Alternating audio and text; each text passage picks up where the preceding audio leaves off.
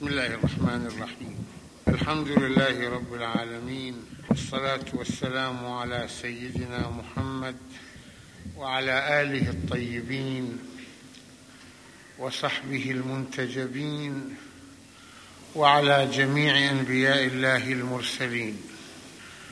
وجاء المعذرون من الأعراب ليؤذن لهم. وقعد الذين كذبوا الله ورسوله. عندما أراد النبي صلى الله عليه وآله أن ينطلق إلى المعركة في مسيره نحو تبوك كان الناس على قسمين.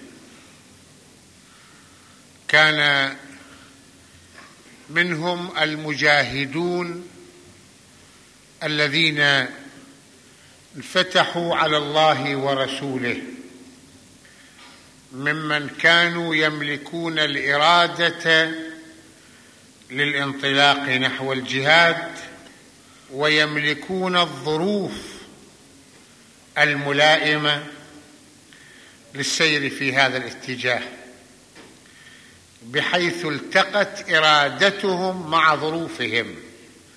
وهكذا حركوا إرادتهم نحو الجهاد لأنه لم يكن لهم أي مانع.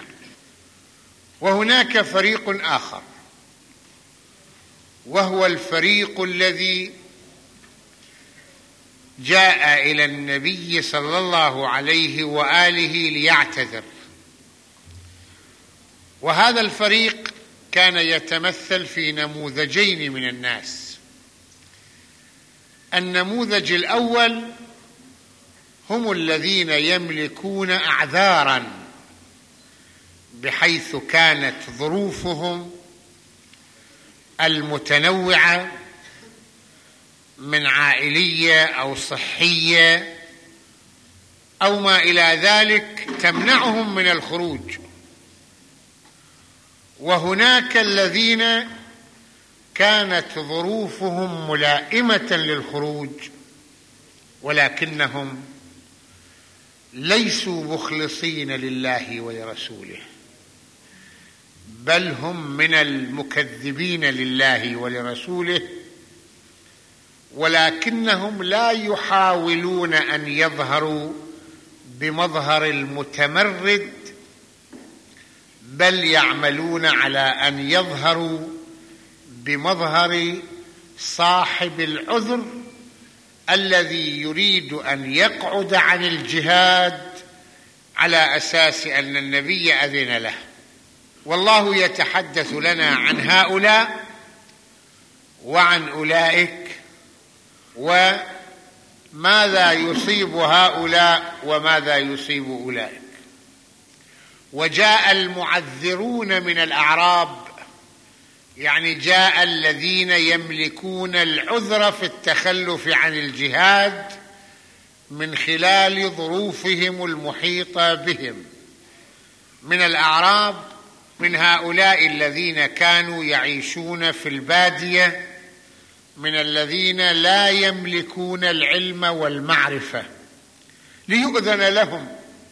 باعتبار أنهم يقدمون أعذارهم للنبي صلى الله عليه وآله.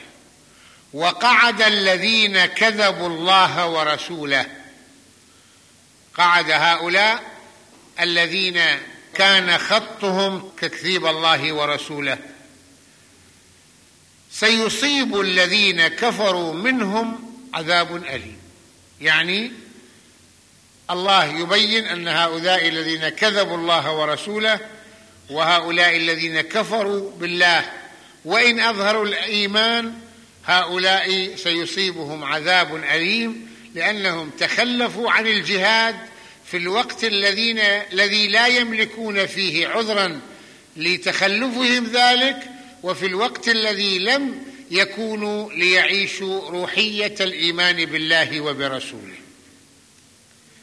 ليس على الضعفاء. ثم أراد أن يبين أن هؤلاء الذين جاءوا ومعهم أعذارهم. هؤلاء على أقسام.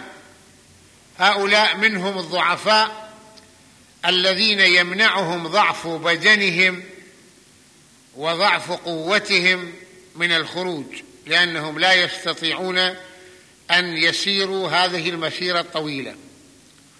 ولا على المرضى وهم الذين كانت لهم موانع صحية تمنعهم من السير لأن ذلك يضر بصحتهم ويزيد في مرضهم.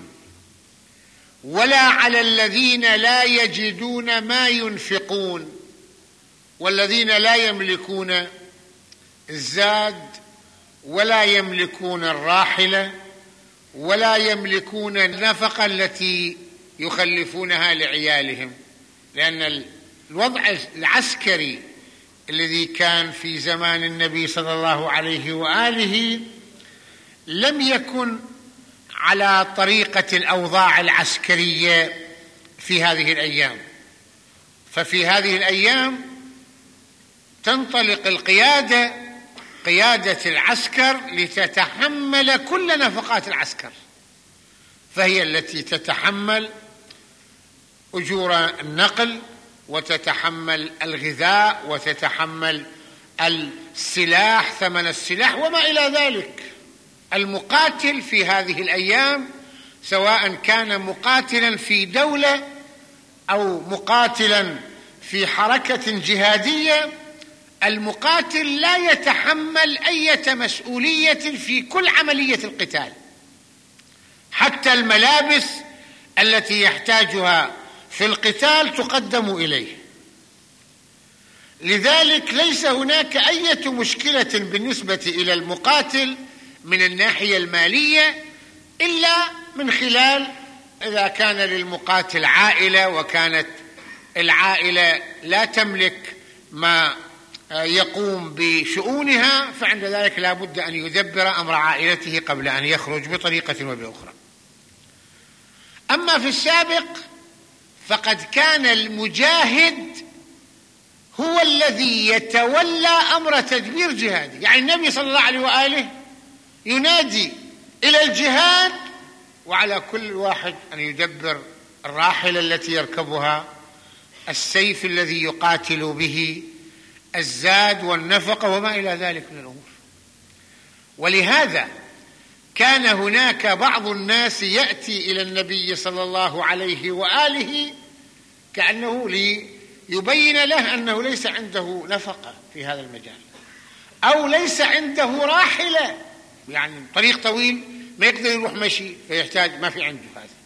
الله يقول هؤلاء الناس لا حرج عليهم يعني لا مشكلة شرعية بالنسبة إليهم إذا تخلفوا عن الجهاد. ليس على الضعفاء ولا على المرضى ولا على الذين لا يجدون ما ينفقون حرج. يعني ما عليهم حرج يعني ليس عليهم ضيق وليس عليهم أي لوم أو أي مشكلة لأنهم معذورون هؤلاء من المعذرين. إذا نصحوا لله ورسوله. يعني إذا كان هؤلاء ممن يعيشون النصح لله ولرسوله في عقولهم وفي قلوبهم وفي كل مواقع حياتهم بحيث إذا عرف الله سبحانه وتعالى من هؤلاء صدق النية وخلوصها في النصح لله ولرسوله فإن الله سبحانه وتعالى يعطيهم العذر من خلال ظروفهم ما على المحسنين من سبيل. يعني هؤلاء يعتبرون من المحسنين الذين أحسنوا لله العمل من خلال كل تجاربهم في نطاق ظروفهم كما أحسنوا لله النية. والله سبحانه وتعالى لا يضع سبيلا يعني لا يضع أي مسؤولية على المحسن الذي أحسن لله ولرسوله. وهذه العبارة ما على المحسنين من سبيل اتبعها الفقهاء كقاعدة في باب الضمانات. يعني لو أن انسانا أتلف لإنسان ماله وهو في سبيل الإحسان إليه. نفرض واحد غريق.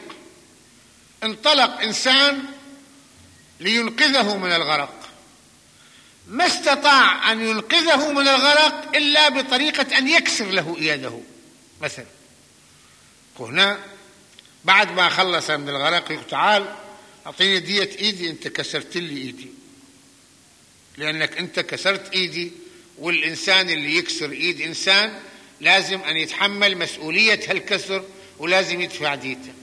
هنا يقول لا ما على المحسنين من سبيل لأن هذا لم يكسر يده في مقام العدوان وإنما كسر يده في مقام الإحسان. وما على المحسنين من سبيل. مثلا الآن لو فرضنا صارت في حريقة واحد حريقة ببيت جيرانه مثلا نفرض هكذا هاي تطبيق القاعدة يسموها قاعدة الإحسان.